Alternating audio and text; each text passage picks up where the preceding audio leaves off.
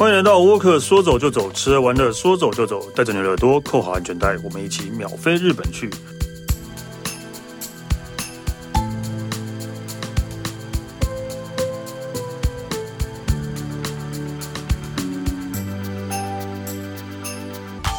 嗨，过年啦、过年了，应该就是要买年货了啊！大家那个年货的话，大家应该就是会很困扰，不知道买什么啊？没关系，我们可以跟你讲，二零二二鲜食超级年货节，开运年菜好康预购中，爱上功夫年菜，台南锦霞楼年菜套组，红豆食府年糖礼盒等多家知名年菜限量预购中哦！全站满三千送五趴加菜金，满五千赠好礼。现在起到二零二二一月十四，购买年菜商品，输入专属折扣码 Walker 一二零 W A L K E R 一二零，买一千五现享一百二折扣，给你来背哦。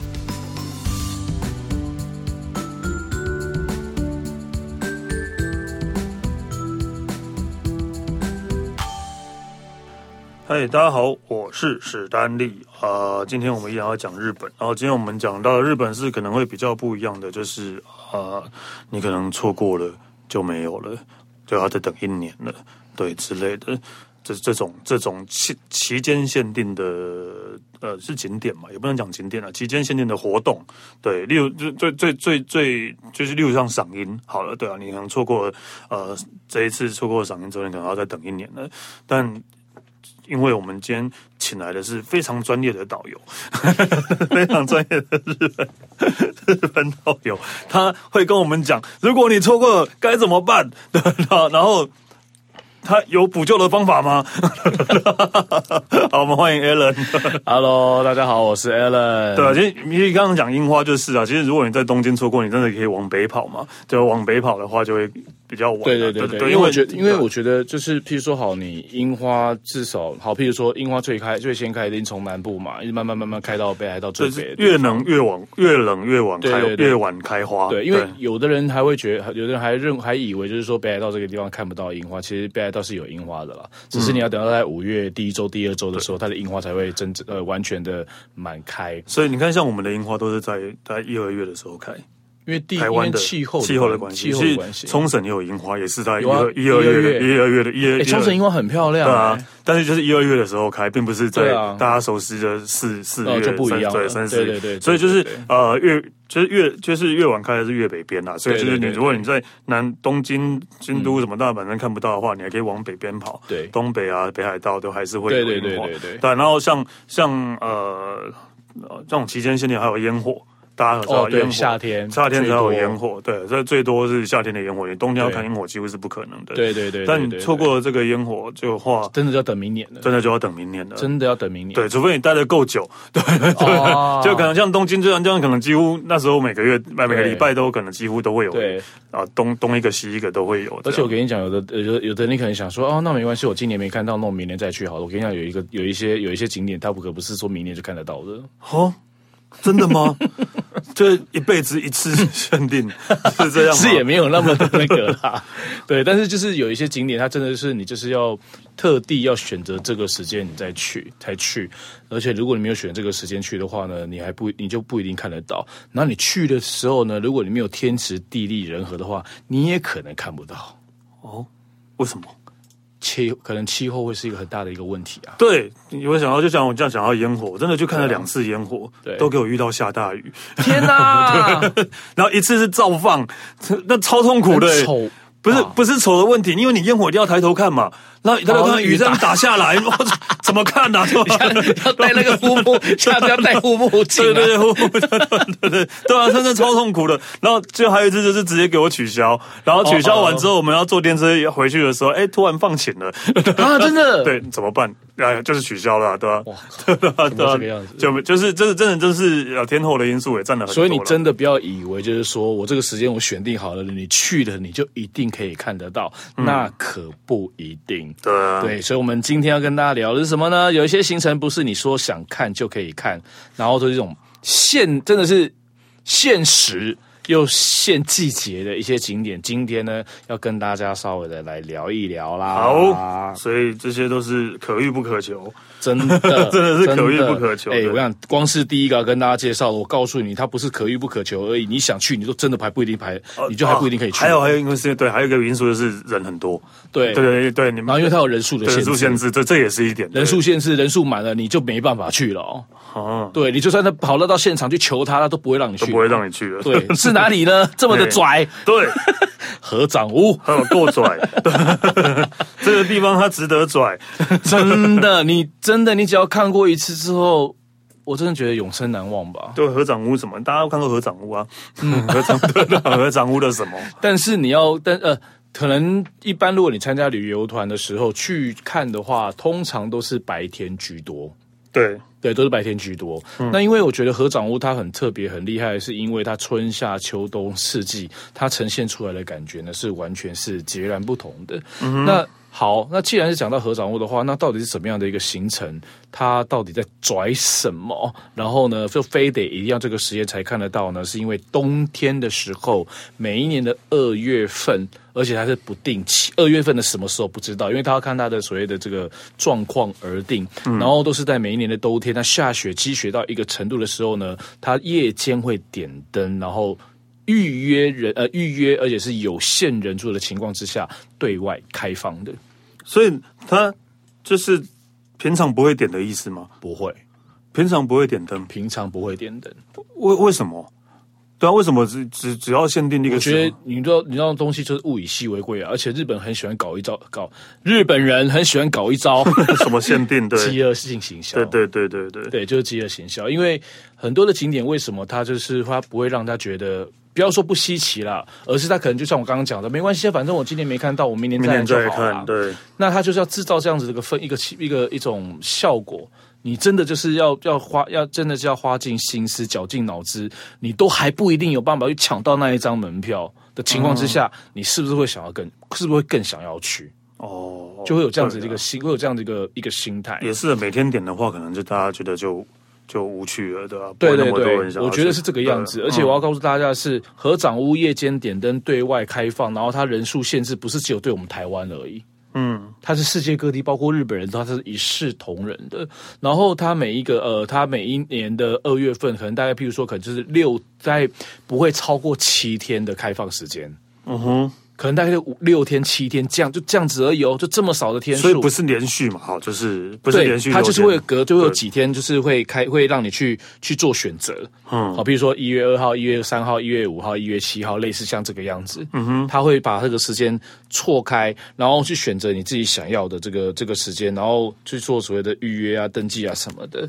而且你知道，它真的超级无敌麻烦的。嗯，对，所以下下大家如果说想下次，如果你真的想要去参加这种所谓的这种限定版的呃这种呃景景景景点，对，这合掌屋点灯的话，我跟你讲，你有几个方法。第一个最简单的是什么，你知道吗？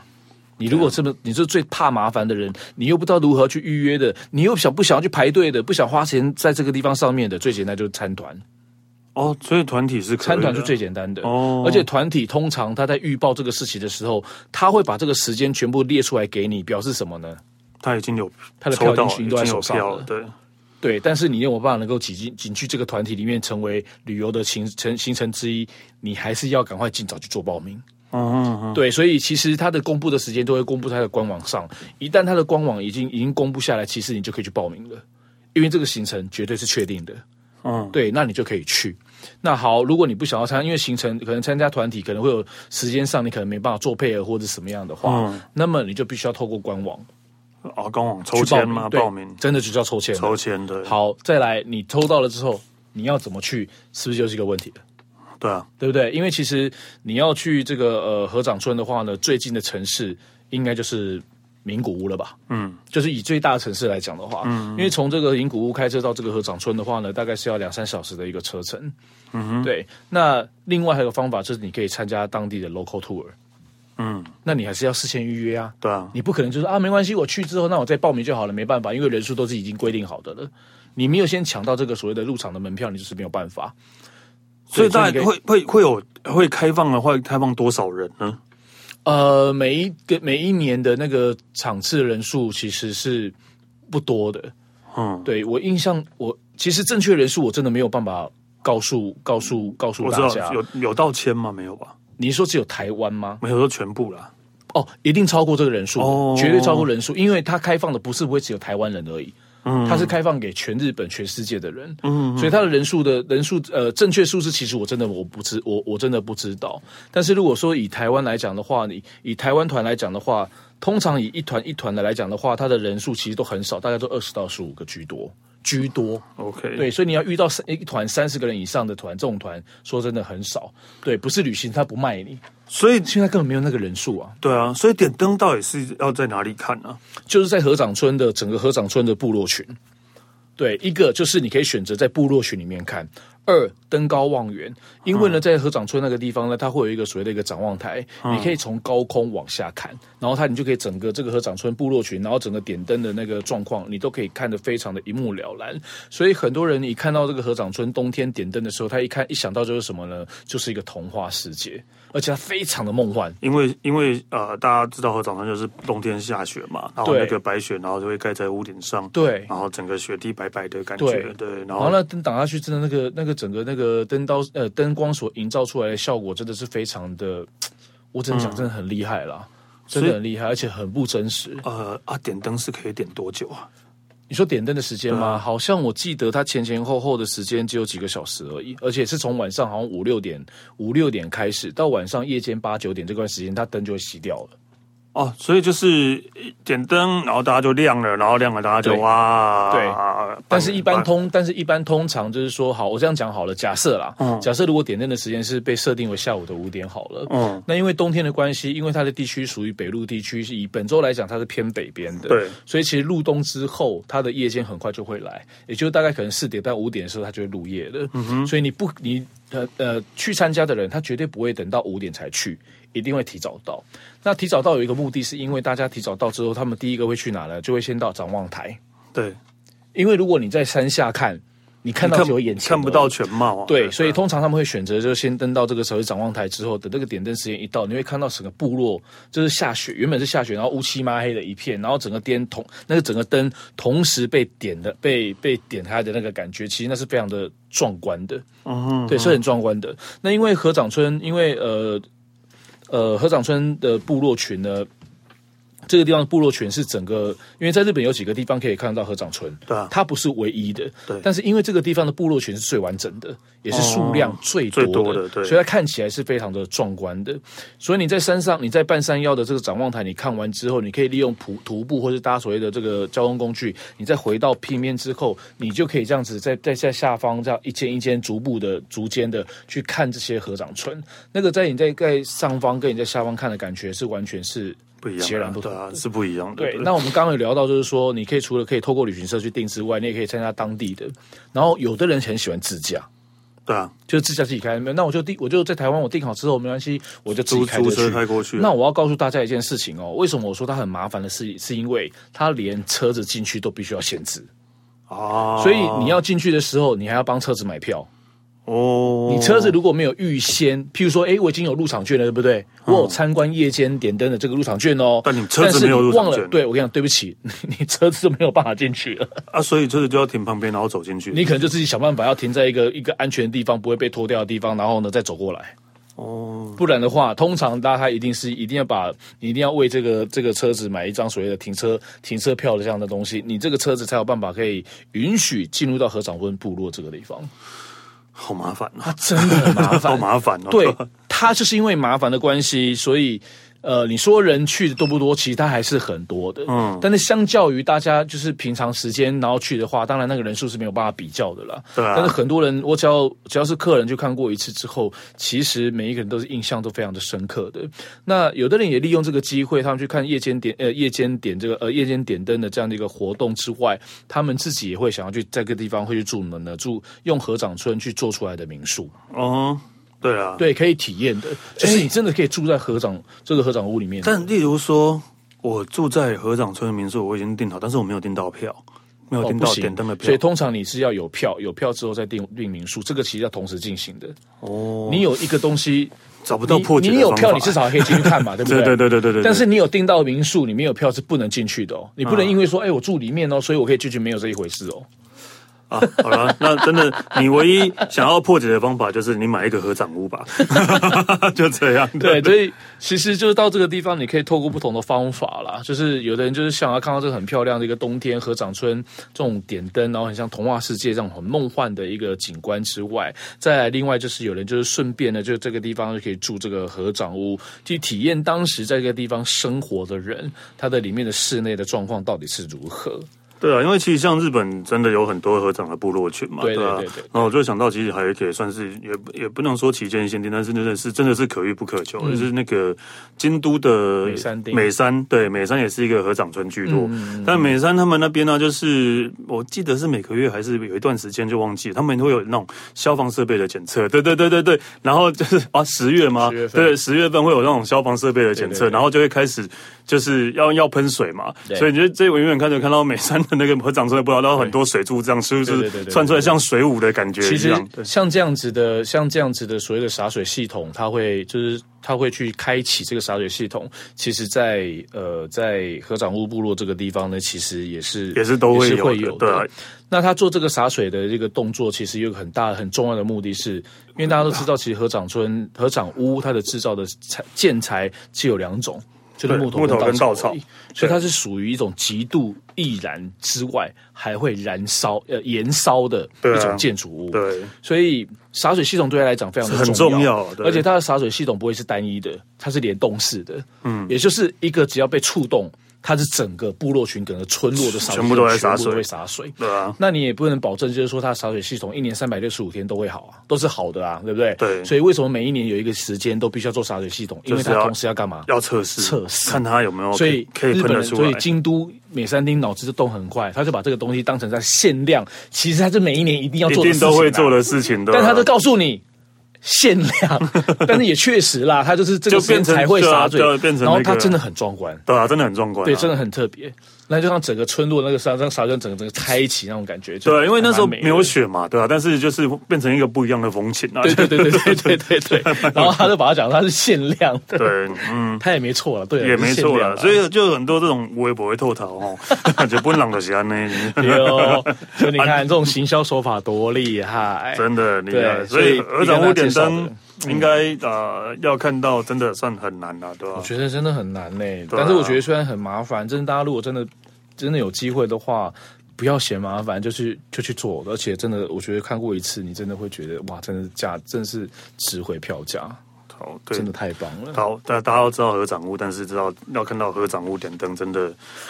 你就这辈子就多拜拜吧，是也没有那么的那个啦，可以有时候用心的去抢一下票，应该就会有机会的啦。OK，好，接下来来，那我们把这个地点呢往北边走，我们来到北海道的这一个地方。因为讲到北海道的话呢，入冬之后，大家第一个会想到的应该就是雪了。对，对不对？然后讲到北海道，可能大家去讲啊，我去那边要吃海鲜呐、啊。像史丹利很喜欢，就是冬天一定要去北海道干嘛呢？滑雪。滑雪啊、对。那整个北海道一年三百六十五天，十二个季节，然后十二月有大概将近有半年的时间都是处于在冬天的季节。嗯哼。对，其他的六个月就是要过了做春夏春夏秋冬，有大概将近六个月。嗯、那这一个行程的话呢，是在每一年的十二月底到隔年的一月呃三月初，大概就四个月而已。嗯哼，你如果没有这个时间去的话，基本上你是绝对看不到的。嗯，再来，你就算这个时候去，你看得到看不到，还要看老天爷。哦，对啊，因为是要看气候。前提气候是什么呢？就是北海道非常著名的限量的破冰船的行程。哇，哎，你有这个不？我没有做过，对啊。我觉得这个行程也要可以，我我也想，我一直想试试看的，对啊，我一直想试试。因为其实像这样的行程，其实，在欧洲有很多的一些国家，尤其是像南北极，嗯。的地方，呃，其实看南北极圈的一些国家，其实像这样行程其实是有的。嗯哼，对，譬如说你可能去阿拉斯加，或者说，我记得西雅图就有了。挪威，对啊，西雅图有，我记得好像西雅图就有了，因为靠近加拿大吧。因为我有看，我有做过挪威那边的。嗯。对，但是感觉还是不同。因为挪威你有去过的话，因为挪威有一个行程叫挪威缩影，然后它因为挪威最有最最厉害的地形，是因为挪威的峡谷非常的多。所以它的那个坐船都在峡谷里面窜来窜去的，嗯、然后你就会看到这个会有所谓这个呃流冰，嗯，在峡谷里面的那个河川或是海面上面，然后破冰而走。那北海道这个地方的这个流冰很不破冰船不一样，是因为它要出外海。出什么外海呢？鄂霍次克海。对对，那鄂霍次克海是北海道非常重要的一个一个海域。那看在北海道这个地方要看这个流冰的破冰船呢，其呃坐破冰船呃有两个地方可以看得到的，嗯、一个呢是在王走，另外一个呢叫做呃叫做文别。在这两个地方，王走。大家都知道监狱。你啊，在啊，在。王走监对王走最有名是王走监狱，真的，很多人都很多人都以为去王走好像就是只有看在看那个破冰船而已，但其实王走还有很有名的就是监狱。以前很多的重刑犯都是重刑犯都在王走，现在没有了，现在没有，现在是是王走监狱博物馆。对，就跟我们的绿岛是一样的概念。对对对对对，类似像实际上像这样这样子的。那因为每一年的这个十二月份的时候到三月份，这个破冰船呢就会引。来大量的这个观光客，然后来这个地方来观赏。嗯、那流冰，因为来这个地方最主要叫破冰嘛。那破什么冰？叫破流冰。嗯、那这流冰是从哪边来的呢？据说就是从远从四五千公里外的西伯利亚的外海漂洋过海，慢慢慢慢的形成。然后它的形成的厚度大概有多厚呢？听说呢，大概可以有到四十五到五十公分这么的厚。嗯哼，一块流冰。嗯，对，就是厚度啦。对厚度，那这个流冰呢，就会从外海，呃，从西伯利亚这样飘飘飘飘飘到北海道的鄂霍次克海，会先经过文别，再来到这个呃，再再来到这个王走的这一个这个这个地方。嗯，那为什么我们刚刚讲，就是说它除了这个限定之外，它不一定可以看得到，是因为天气气候占得非常重要的因素。对啊，真的，所以有时候我们在带团，我们就跟客人，我们就跟客人讲说，我现在跟你们说哦。你们不要以为你们报了这个团，然后那个流冰就一定可以看得到哦。对，我们要先让客人知道。对啊，不然说，哎，为什么不出海？拜托，现在风浪这么的高，然后暴风雪，出海，我要我你不要命，我还要我还要命啊！说真的，而且。其实说那个船家他们也不会冒着生命，他们也不会，他也不会冒生命危险去出海，因为他不是近海，他是真的是要出海的。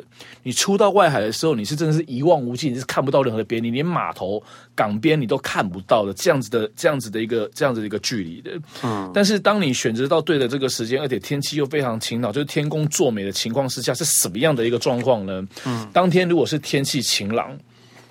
蓝天，连一片云都没有，情况是最棒的一个天气。嗯、然后你就搭着这个他们自己很特殊的这个呃这个破冰船的这个船只呢，就慢慢的就是出海到外头去。那怎么那为什么有办法可以达到所谓破冰的这样的一个一个一个一个部分？是因为它的船不是一般的船。它的重点是因为它的船的船头，你就想象成就是那个船头就像是一把斧头一样。啊，所以它是有特殊造型的，对，有超造型，然后有特殊有做过的。那你想看看一把斧头，然后呢有一块一块一块冰在你面前，然后这样整个劈下去的感觉会是怎么样？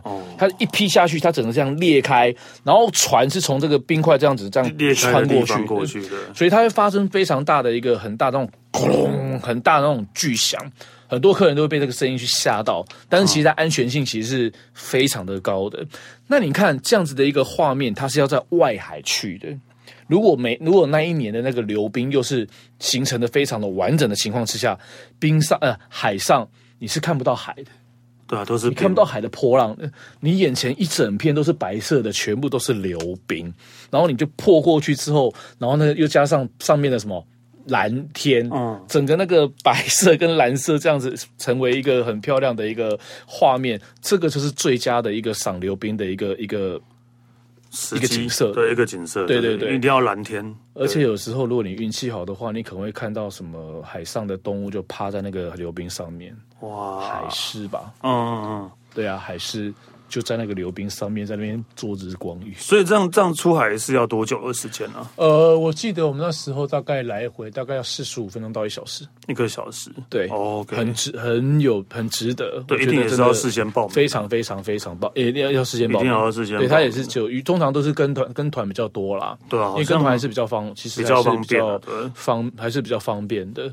就帮你处理这些事情，对吧？我觉得超赞的。当初铁达尼号就是没有前面那个斧头。对啊，简单厉害不是撞到溜冰，撞到暗礁了，必须得有。对啊，你看，以为就可以就不会发生这个，不会发生这些事情，发生这个遗憾的事情，真的，Jack 就不会死掉了，真的。不一到现在，他不一到现就不会有铁达尼，就不会有这个历史的史诗电影出现了，对吧？但是真的很难得可以看到这样的这样的景色啦。如果真的在在亚洲，或者他是要。我觉得真的要去看一次，这特别要去，特别要去，我觉得真的很特别，真的很棒，真的很棒。破冰船是的，北海道破冰船，哇！再来这一个，这个应该就比较多人会去了啊，比较多人会去。然后，它是我们在工作当中号称最累的其中的一个行程哦，真的哦。然后我们都会跟客人讲，就是说，哎，今天就一个行程而已哦，嗯，对，真的就一个行程，然后这个行程大概要六到八小时才会走完，嗯。而且你中间几乎可能没有时间可以休息啊，他很颠，对对，但是对对，也不要讲不要，但也不用讲紧啦。但是因为累一定会有，但是你这个六到八个小时的过程，你所看到的每一样东西都是非常值得，对，真的很值得，而且很，其实这个行程要走，其实是不是只有？因为我们其实去看，其实很很容易，嗯，因为所有的建设，所有的交通工具已经帮你都安排好好的。嗯，我觉得最难的是它的建设的过程。是非常的难的。那它是在每一年的这个呃，从四月的第三四月份的第三周开始的，嗯、因为它会按照它每一年的降雪量而来决定它每一年开山的时间。这个地方是哪呢？真的是台湾人最爱的其中的一个地点，就是黑布利山。对，对，那有人把这个地方叫黑布利山，也有人把这个地方叫立山黑布。对啊，到底是哪一个啊？好，不管是黑布利山或立山黑布。都一样，对啊，对，那啊，那为什么要这样特别分？哦，很简单，因为只在于它的起点跟终点不同啊，哦，因为因为它头跟尾的站，一个叫做立山车站，嗯，一个叫做善泽车站。嗯，如果今天你的起点是立山，终点是善泽，就叫做立山黑布。嗯，那为什么叫黑布？嗯，因为善泽这个地方有个黑布水库啊。那如果你是相反，你是从善泽来到了立山，这个时候你就可以叫它叫做黑布。立山，哦、所以其实都是一样的，都是一样的。哦，差别就是在于你的起起点，对，起点跟终点其实是不同的。那我觉得黑布利山它很屌的地方，是因为。因为它每一年的开山的时间，其实大概就短短大概六个月不到六个半月左右的时间吧。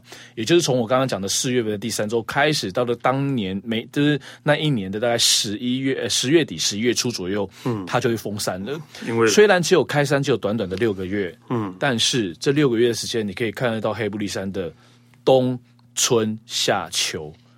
为什么我要把冬放在同一个？嗯嗯嗯，四月份是不是春天？啊，对，可是，在那边对于山下来讲是春天，春天啊，对。但是对于山上来讲是冬天，冬天对。对，那很多人就是在采在在四五月份的时候上黑布利山，有个最大的目的就是要看什么呢？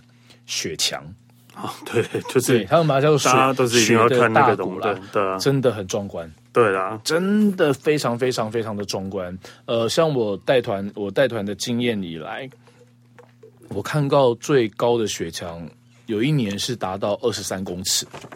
哇，二十三公尺，你知道多高吗？高哎、欸！你用楼层来计算的话，大概是六层楼吧？多不止，没有六层楼，至少有五层楼吧？没有，我觉得五六七层的，对，在五，对，大概就大概这样一个楼高。对，那你看这个雪墙就在你的两侧，这么高的一个一个一个状况，然后你人走在里面，你知道那个非常的壮观，那个画面非常非常非常的美。那这个雪墙是从每一年的四月份，大概到五月底六月初，这个墙雪墙就完全就会。融化掉了，对，融化掉，就融化掉。所以很多人抢得先机，就是希望在开山的那个时候呢，就先上黑布利山的原因就是这个样子。对，就在看那个雪的大墙、雪的大谷。那其实黑布利山，我觉得刚刚讲就是说，它厉害的地方是因为它短短的六个月就可以走完冬春夏秋四个不同的季节。哦，你看一年是十二个月才可以走完四季，但是黑布利山四呃六个月六半年的时间就可以走完了。嗯，对，所以我刚刚才会才才我一点都不夸张哦，地下地面真的是春天，山下的山上山下冬天。对，你知道我曾经遇过有一次，就是跟我也是跟客人讲，就是说，因为山上山下跟山上的那个呃气候状态差非常非常的多。我们有一我有一次去那边带团的时候，我们上不了山，因为然后我被客人骂，你知道为什么吗？为什么？对啊，因为山下放晴，对啊，那你知道山上呢？暴风雪，暴风雪，你知道那个极端气候非常的夸张，然后客人不相信，我说我干嘛骗你们？我说我可以带你们去看那个现场的 live 的卡梅拉，对啊，你们可以自己看，然后真的山下十多度，快二十度吧。可能你可能穿厚外套还会热，你知道，因为山上的装备你真的不能开玩笑，因为真的很冷，可能是零下的。然后就真被客人干屌到不行，那你搞我骗我下面，然后来家彻底逃，你搞我没塞给你，我说你搞一款。不是，就是对，我觉得你下次可以聊一个就是无理的客人，就是 你应该可以再讲。就是我就真的跟你讲，就是不行啊啊！因为一旦因为一旦他们封山，所有的交通工具是完全完全进不去的啊，对啊，所以你是上不了山的，你是真的不得其门而入。你看看老天，你看老天爷。靠老天爷吃饭的，真的是老天爷不给，不是赏脸的话，你真的哪都不能去。嗯，那我给你讲，你可能在山下你还好，为什么说在山下还好？因为你在山下，你可能还可以活动，你还可以改变行程或什么，对不对？对啊。你知道最可怜的是什么吗？一旦上去到一上去了，上山发现不能那个，然后封山，交通工具不能用，那才叫做可怜呐、啊。嗯哼，因为你是前你是前面也不能动，后面也不能动，你知道吗？你就在你这边只能只有一件事情而已，就是等。对啊。等什么？等它开通啊！哇，真的最真的吗？我们我们什么状况？我们我们什么状况？我们都遇过，你知道吗？这之前真的几乎每年都会去吧。其实只要开山，我跟你讲，只要开山，大概去黑布利山，应该大概应该夸张的话，可能短短你看，短短半个半年，我大概可能有可能去到十趟。哇塞！因为团很多啊，真的黑布利山的团真的很多，很热门。有人有人都有的时候有人在讲说，哎，那个就是以我们带团来讲啊，你们日本你们带日本的有没有什么时候比较比较空比较闲的，就是比较没有没有没有淡季这种这种东西？嗯，我跟你讲，日本线根本没有没有淡季啊，对啊。因为夏天可能哦，还是不行，还是你拆开，你拆开十二个月，我跟你讲，每一个月几乎都有日本他们自己要，每一个月每一个城市每个地区都会有他们在进行的地方。对啊，你看，你看好，你譬如说，你你看我们现在在讲那个那个北海道的冬季，对，冬季就是雪季，雪季对啊，有有那个什么，有那个灯展。雪灯会。啊，灯会冰雕展，冰雕你看破冰船，对，不对？他就可以走到一到三月，一到三月份了。嗯，你看你三月到你三月到五月，樱花季花来了，对，对，对，对。你以为七八月份暑假没事吗？嗯，七八月份什么东西？亲子走哪里？乐园啊，对啊，我想说暑假迪士尼，暑假迪士尼，Hello Kitty 乐园，环球影城。这个可以走到九月，哦，对，再来九月底十月初开始，秋天什么东西？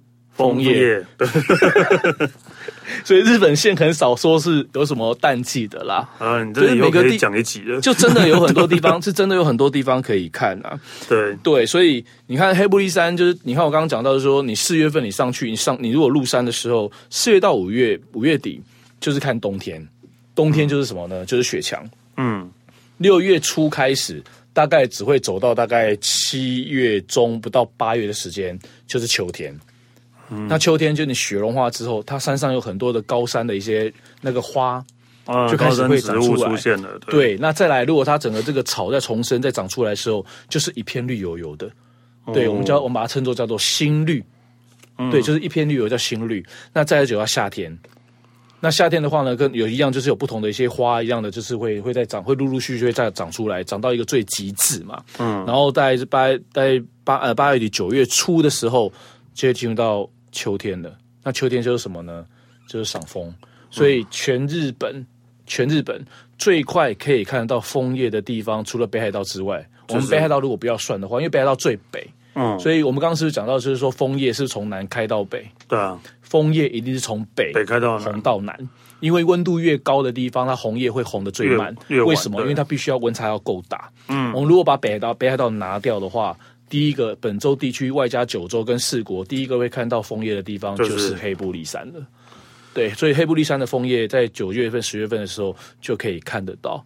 你看它短短的半年的时间，你就可以看到春夏秋冬不同的风貌。也是啊，你一年要去十次。你下，哎、欸，你下次可以去黑布利山滑雪啊！而且黑布利山高超高的、欸，哎，我知道很高的。而且我觉得黑布利山不要玩，我要玩要玩那个要玩 ski 啦的、啊、snowball 要玩什么滑雪板哦？为什么？超屌的，因为那个整个我不知道，可能是因为斜度还是视野的关系吧。我觉得玩 snowball 应该会更，真的吗？更更爽。哎，好哎，对，下次可以去黑布利山，而且黑布利山的山上，你说什么？什么时候可以去啊？对对对对对哦，黑布利山的山上有饭店。哎，所以有很多的登山客跟滑雪客，他们就是他们可能会在那个地方可能住个两三个晚上啊，有可能会有一天，可能半天或一天的时间，他们会先去做旅游，就是先把黑布利山的景观先看完。然后就一直都住在山上，那再来看，可能有一天就去做登山，因为就可以直接攻顶了。然后有一天就是做滑雪，滑雪一天哪够了？那你可以住个一周，你就可以住，你就可以住个一周啊。OK 了，对啊，就可以住个一周。只是我真的每次都觉得，就是日本很烦的是，让黑布利山是北阿尔卑斯山之称，对，它有北阿尔卑斯山之称。为什么要取一个欧洲名字呢？因为高度的关系，跟它的形成，那雪雪的景很像欧洲的雪。因为我们就滑雪很常很常去的是长野，长野买白马那一片哦，白马南阿尔卑斯山。等我们待会就会讲到。所以你先提到了北阿尔卑斯北阿尔卑斯山，指的就是黑布利山这个地方了。对。然后我刚，然后我们刚刚讲就是说，为什么黑布利山这个行程会这么的累？是因为你前前后后这个黑布利山要走完的话，要花六要做六种不同的交通工具。嗯，六种。那我刚我刚刚讲就是，像我去带团的时候，我就跟客人讲啊，其实我们到黑布利山这个地方，不要只有看到啊这个景点好漂亮哦，哇这个枫叶好美哦，嗯、就仅此于此而已。我都会跟客人讲，其实你们要，我们可以再用不同的方式去看黑布利山这个景点，是在于它的背后的建设的工程，它有多伟大。哦，因为你看它是盖在海拔这么高的一个一个地方。刚刚讲到的整个这个交通工六种交通工具包括什么呢？有过山隧道的巴士，它是盖在在隧道里面，就像我们在经过雪隧这样的一个感觉。嗯，再来还有空中缆车。嗯，然后你讲不会啊，那个我们台湾的猫空也有空中缆车啊。但是我给你讲，你知道他们的空中缆车多屌吗？嗯，它是两座山头，大概将近有两公里长。的两座山头，然后就是一条缆线，它中间没有任何的支撑点，嗯嗯，屌不屌？我觉得很屌哎、欸，嗯，它中间没有支撑点哦，因为你通常让缆车中间要有一个转换的那个，对不对？要支撑它，让它稳定性更好，对不对？对，它完全没有，它就是两座山头，一个高一个低，这样串联下来，串联下来而已。而且它最它对地的高度最高可以高到五百公尺高，哦。但你看它，你登高望远，你整个景观视野就会更宽阔。嗯，超级美的。不管你要看，不管你要看水库，不管你要看雪，你要看枫叶、看青绿，你都是拥有最佳的一个一个一个视野。在缆车里面，对，在缆车里面，我觉得它非常的厉害。嗯、然后还有包括所谓的路面缆车。什么是路面缆车？一种是空中缆车，一个路面缆车。路面缆车。有去坐过那个香港的太平山吗？哦，那一种叫 cable car。嗯嗯。cable 的意思就是地面的。对对对。Ropeway 就是在上面，上面的，对对，是悬吊的。你用英文讲可能会比较快啦，嗯，因为英文的 rope 就是对，种在上面的，对，cable 就是 A 开。对，所以呃，他们有不同的这种缆车，那你要做这种六种不同交通工具，才有办法可以完成这一个这一个景点。那你看他们在建设的过程当中，你知道他花多少的时间才有办法把那个过山隧道巴士挖出来吗？对、啊，那隧道光隧道你看就要挖多久了？对，你看我们学隧都挖多久了？对对啊，没有错 啊。对啊。那另外的话呢，这个地方呢还有一个非常伟大的一个一个工程，就是黑布水库。对，最高最高的没有错，它是全世界最高的水库，大概高达将近有一千五百公尺高。全世界还是全日本啊？全世界，全日本。我记得是全日本。哦，我记得是全日本最高的水库。你刚刚讲全世界？哎，我刚刚讲全世界。对对对对。哦，对不起，对不起，对不起，是全日本。OK，好，抱歉。全日本最高的水库。嗯。那因为呢，它的这个高，因为这个高度的关系，所以这个水库呢占了非常重要的地位，因为它同时又担任的水力发电的一个一个角色。哦，对，水力发电，而且光是靠这个水库所做出来的水力发电厂，现在目前为止已经有三座了。哦，光靠它的水库的水，对，然后这个地方完全不会缺水。哦，对啊，其实你会你会听你会发现，其实日本这个地方几乎不缺水，不缺水啊，对，对，因为他们会下雪。有下雪就有差，因为雪融化掉之后，它会渗透。就像我们刚刚讲泉水嘛，为什么会有泉水，或者是我们讲地底的水，就是因为他们有雪，雪融化掉之后都会渗到渗到山里面去，再流到地底下，你挖出来就是泉水了。嗯哼，对，所以他们的水水源基本上是不会不会缺的。你也很少听到日本会缺电。对 啊，因为就是有效的利用水库嘛，然后做很多的水利啊、水利发电啊什么的。然后这个水库花了好多钱哦。哦，这个水库在六十年前还七十年前的，呃，大概六七十年前盖的。哦，那个时候的那个时候的日币大概花了五百七十亿日元。哇塞，那时候哦，哇塞，啊，你六七十年之后用现在的钱来算，你看大概要多少？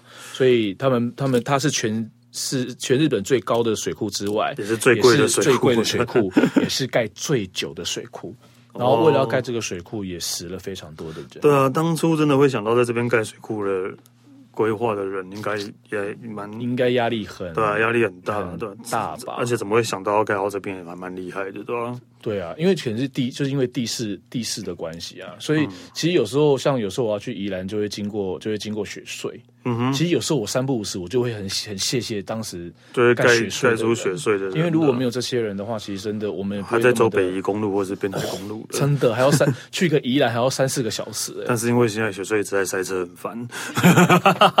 哎，你讲到这个，你知道？你看以前雪隧是平日，你可能平日去宜兰都还不会那个，现在连平日都在塞，连平日都会塞，连平日都在塞了，对吧？很扯哎，真的夸张。你看大家多爱你的家乡啊！算了啦，真的是一个又爱又恨。又爱又恨 的东西，水水真的真的啊！真因为 Alan 那个真的去了一年要去十次黑布利山，所以他讲起来特别的有感情。我觉得黑布利山真的，大家也是，我觉得也是很值得看的。对，他应该也就是因为一年要去十次，所以他真的把他看得很透彻了。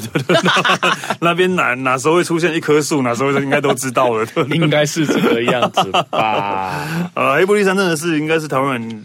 很很很热门的一个地方啊，对，到现在还是一样，对，也是真的一定要去看一次的地方。我觉得真的是要，而且因为你季节去不同，基基本上啦，你你就是你冬就是四五月份一定要去一次，因为你要看雪墙，嗯，你一定要看一次雪墙之外，对啊，你可能其他季节要再选一次。啊，因为那风貌完全完全是不一样的。因为通常大家会选择秋天跟冬天，而且大家应该最想看的还是那个雪墙啊，对啊，对，应该一开始，但除了雪墙之外，还是有其他东西是可以。因为真的很棒，雪墙真的太屌了，我觉得。好，那真的因为那个黑布利山有点讲的太久了，真的，因为 Alan 真的是充满了，对，充满了热情。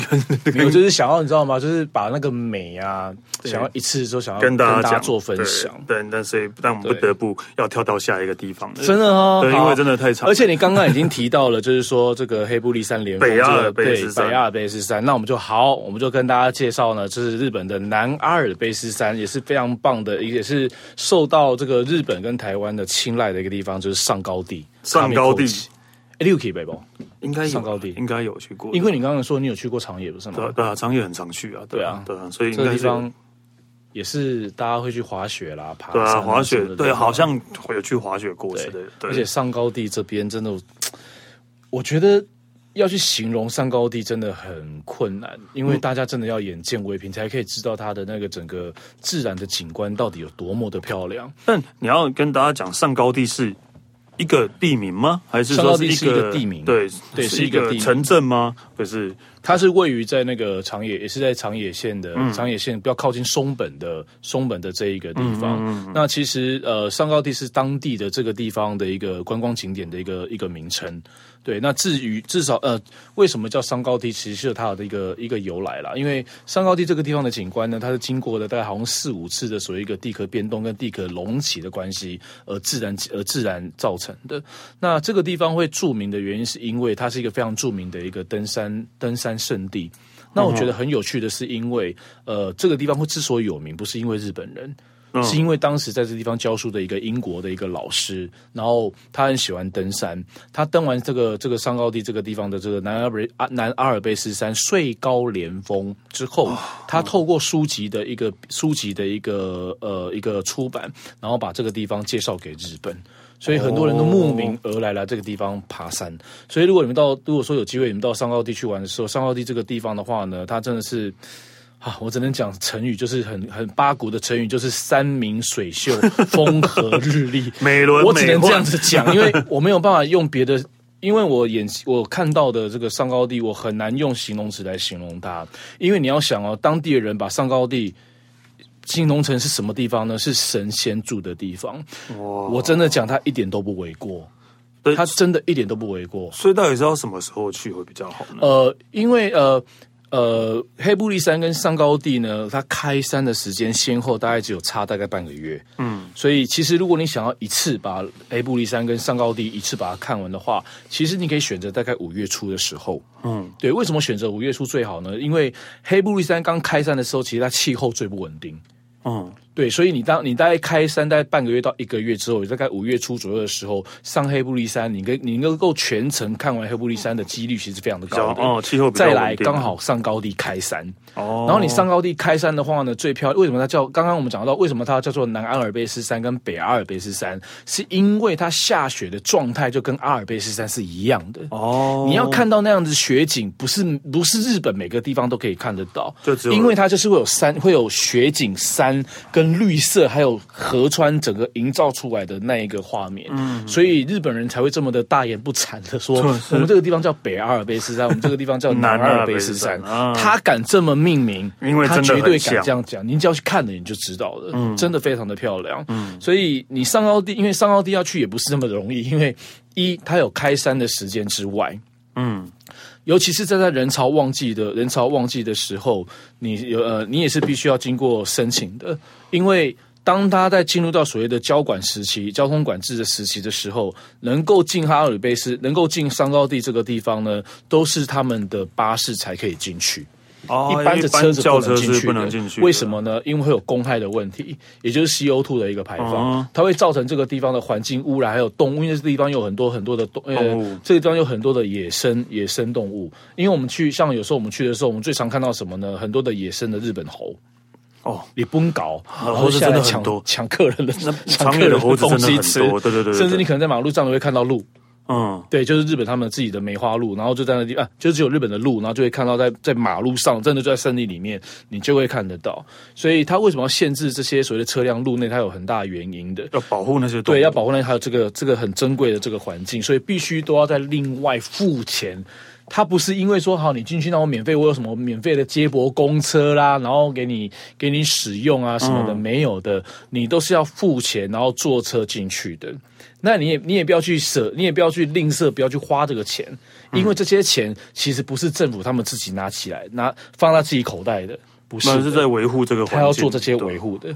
所以你在做这个车票，你在花这个钱做这个车的时候，其实你也同时是在为他们干嘛？对，在为此维护保护这一个环境。所以我觉得这个部分，哎，我觉得也很棒，弄得很好。所以我就跟你看哦，像比如说有很多，你像日本这个地方，公共厕所是不收费的，对啊。你应该从南到北去上厕所，应该不用花钱吧？在日本，几乎没有啊，几乎没有，对不对？对啊，应该没有。好，那我要告诉大家，你可能到上高地的时候，你可能就遇到，因为上高地那个地方的化妆室都要收钱。哦，对，都要收钱。那为什么要收钱？因为它连它的废水处理系统都是分开的。他不是说让它直接流到什么河川啊什么的，他是直接就是用用了一个另外的一个废水系统。那你们你们在公共厕，你们在厕所里面所冲掉的所对的那个呃，可能给他五十块、一百块或者什么这种所谓的我们讲什么就是上厕所的费用啦，直接都是把它放到维护。那些废水系统，所以就是你自己你自己弄出来的东西，你要花钱，对，你要花钱那个把它这样想好像就比较，对对对，这样就比较是比较合理，对吧？对啦，就要要要维护跟保存，就比较好一点点啦。对，所以其实你一路上就是说，你从这个山下，你一路上要到标高大概一千一千多公尺高的这个上高地的时候，其实真的它处处都是风景。嗯，那你到上高地，其实就是主要就是除了这个景观很吸引你之外，再来很多的登山客来这个地方登山，再来这个地方也有很多的好吃的美食，另外呢也有温泉可以泡哦，所以其实你可以做很多事情的。所以里面是有呃饭店吗？它有饭店，山屋吗？它有饭店、有民宿啊等等之类的。所以平常这边是有住人的。哦、呃，有住人，他有民宅哦，他有民宅。当然，他的人口数并并不是你们想都没有想到那么的多啦。嗯、那通常会在会通常啦，团体几乎是不会住在那边，但是通常会选择住在那个地方的百分之九十九都是登山客。哦，对啊，因为要爬山，然后隔天就是要登顶，就要攻，就是就是要攻。所以就当天三来回哦。呃，他们可能前一天就是先夜宿。我的意思是说，一天就可以这样爬上爬看，因为它有很多不同的山头哦。因为我刚刚讲到，呃，我刚刚讲到所谓的睡高连峰哦，因为你只要听到连峰，对对对，它就是不像我刚刚讲立山连峰，对对对，它就是很多山很多山，所以山上应该还是有山屋之类的。呃，有有有有还是有还是有的，对对，还是有的。所以其实我觉得它吸引你的地方，不是只有不是只有景观而已。再来就是说，呃，这个地方为什么会红？除了那个登山家登登山登山者之外，那个英国老师之外，还要谢谢一个很著名的一个作家，你一定听过，就是芥川龙之介。哦，对，因为当时芥川龙之介先生呢，在这个地方有写了一本书，嗯、这一本书的背景就是以上高地为主的。嗯、对，然后这本书很有趣，叫做《河童》。嗯，其实虽然它叫它，虽然它的书名很可爱，叫做《河童》，但是其实因为你只要读过，你只要稍微了解一下芥川先生的话，其实他的东西都是比较写实性的，就是会跟当时发生什么事情会比较有相关联的。好，那。所以呢，也因为这样的关系，你们到了这如果有机会，你们到了上高地的时候，上高地会有一条非常漂亮用木做的吊桥。那一座桥因为木呃，因为芥川先生的书的关系，所以那一座桥就叫做河童桥。哦，对，那你到了上高地之后，最美的景观就是站在河童桥上面，因为当你站在河童桥上面的时候，整个山的景色，前后的景色。一目了然，因为你会看到当你会看到上高地最重要的两座山脉，一座山脉就是穗高连峰的主峰，另外一个呢就是到现在还是一座活火，火山的叫做烧月，它还是有火山运，它还是有火山运动。对对，然后呃河川呃那个桥的下面就是当时因为火山就是因为火山运动呢，还有地壳变动所形成出来一条河川，叫做紫川。我跟你讲那个紫川，我讲的有点，我讲我讲的很夸张，没错。但是我跟你讲，你们真的去看，你就知道为什么要这样讲。那个河川，你只要站上去看，你会发现好像没有水啊啊，因为水太干净了。对，那水干净到就是你可能会看到，看到除非它撞到石头有那个那个水花出来，你才会发现，哎、嗯，这个水在动的。哎，我讲的有点夸张，对不对？但是真的就是这样子。你知道，当那个紫川，你光看到那个，你看到那个紫川桥，然后雪的画面跟绿，然后山的画面，那个景色，那根本不是画，你知道吗？嗯，那个比画还要假，哎，嗯，那这很夸，我讲的有点夸，但真的就是这么的，就是这么的美，比画还要假，就是照片。然后 七八月份的时候，因为这个地方其实，因为也因为它是在山区，因为它海拔的关系，所以上高地呢是包括了皇室。然后很多的人来这个地方避暑的圣地，然后在七八，因为日本最热就是七八月，大概到九月吧，是最热的时候。但是你知道上高地，你就你就算夏天到这个地方来，这个温度大概都是二十八九、二十七八度、二十八九度，不会超过三十度。哇，那要超过三十度的机会很难啊，对对。但是这个地方就是很舒服。然后你大概七，你夏天你到这个上高地的时候，除了你可以欣赏到很漂亮的风景之外，你到了山区，你处处都会闻到非常香的味道。嗯。香鱼，烤香鱼哦，烤香鱼，对。然后，因为我刚刚讲的就是说，这个地方可以泡汤啦，可以爬山啦，可以欣赏美景之外，带这个好吃的，对不对？对。好，因为这个地方呢，它是属于长野县。长野县有两样东西非常，有三样东西非常的重要。你们有机会到上高地，你在上高这个地方，你全部都可以吃得到。一就是荞麦面，对。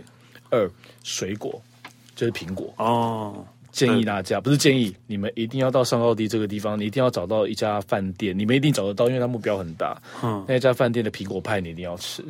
全日我觉得全日本最好吃的苹果派之一就是在上高地。刚刚就一路形容都是这个很先进的感觉，就是很 很仙气的感觉，然后突然跑到一个好现代，没有就是好现代的东西哦，我就是凡人呐，整个整个突然就觉得哦，我就是一个很世俗的人啊。OK，好，好，突然跑出一个好现代的东西，对。然后到这边还要吃一样东西呢，就是瓦萨比的。冰淇淋，哦，更更现代的，因为因为长野是产瓦萨比很重要的一个，在长野这地方产瓦萨比是很重要的，嗯，所以这个地方有一个冰淇淋，就是瓦萨比冰淇淋，大家可以尝。瓦萨比冰淇淋就是喝吃吃起来会辣辣的，会呛，是不会那么的呛，因为它有加牛奶在里头，所以其实你会吃到嘴巴里头的话，其实你的鼻子还是会感受到有瓦萨比的味道，气味在的，但是不会呛也不会辣啦。因为上高地真的，我对这个名字很有印象，我不知道我有没有去过，可能每次去长野滑雪的时候都会经过或是看过，或是我觉得有可能，因为因为其实上高地的那个入口处啊，嗯，它一个地其实。你像我们刚刚是不是有我们刚刚呃，我们有一集是有聊到那个什么高山？对，对，我记得高山对高山市，嗯、因为其实你到那个松本那个地方之后呢，其实要有一个地方那是要往上高地，一个地方呢就是要往高山。哦，对，因为其实在隔壁，哦、对，有有可能啊。对，然后你像刚刚讲那些烧友，我就我我有印象的是，就是有时候在长野。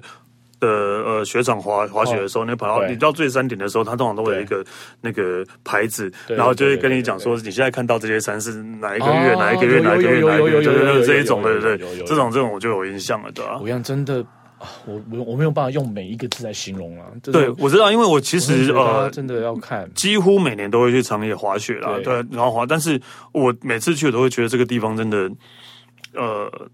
很很很自然，然后自然到我会觉得我呃，就会觉得这应该是除了冬天之外，应该是很漂亮的地方，对，对啊，因为我我可能去的是冬天而已，对。对然后自然到，可是就是例如说我去长长野车站附近，想要呃逛一下都没地方逛，很自然，对啊。但 OK，我觉得这是就是，而且它是长野每个地方都有它不同的特色，对对啊，就觉得我觉得很棒哎，我也觉得。我每次去滑完雪的时候，我以后夏天或是什么一定要再来一次，对，啊，不能只是有机会一定要去，因为上高地真的是一个非常值得去的地方，而且它也是可以，也是春夏秋冬四季不同，就是不同的月份去，你感你看到的、感受到的也都是不一样，也是可以去爬，因为它的开山时间也是跟黑布利山差不多，样大概是半年左右，然后十一月多、十二月就会封山了。所以封山那些饭店怎么办？就休业啊！所以只剩那些名家休业，只剩然后就是做就是做维护维做维修哦。所以黑布利山也是一样，黑布利山他们就是有半年营业对外营业，但是另外的半年他们对我们来讲，他们好像在休息，但是其实实际上那些工作人员是没有休息的，因为他们花半年的时间维护要去做那些维护。所以你看，其实很辛苦哦。你看冒着那种暴风雨，你看，尤其是在山上，他要去检查缆车或是干嘛的，其实很辛苦的啊。那你看高，你看上高地也是一样啊。有一些护栏、一些徒步区要步道什么，因为上高地这个地方非常非常适合走路。嗯，你走路一点都不会无聊，因为它沿途处处都是风景，因为真的太美了，真的太漂亮了。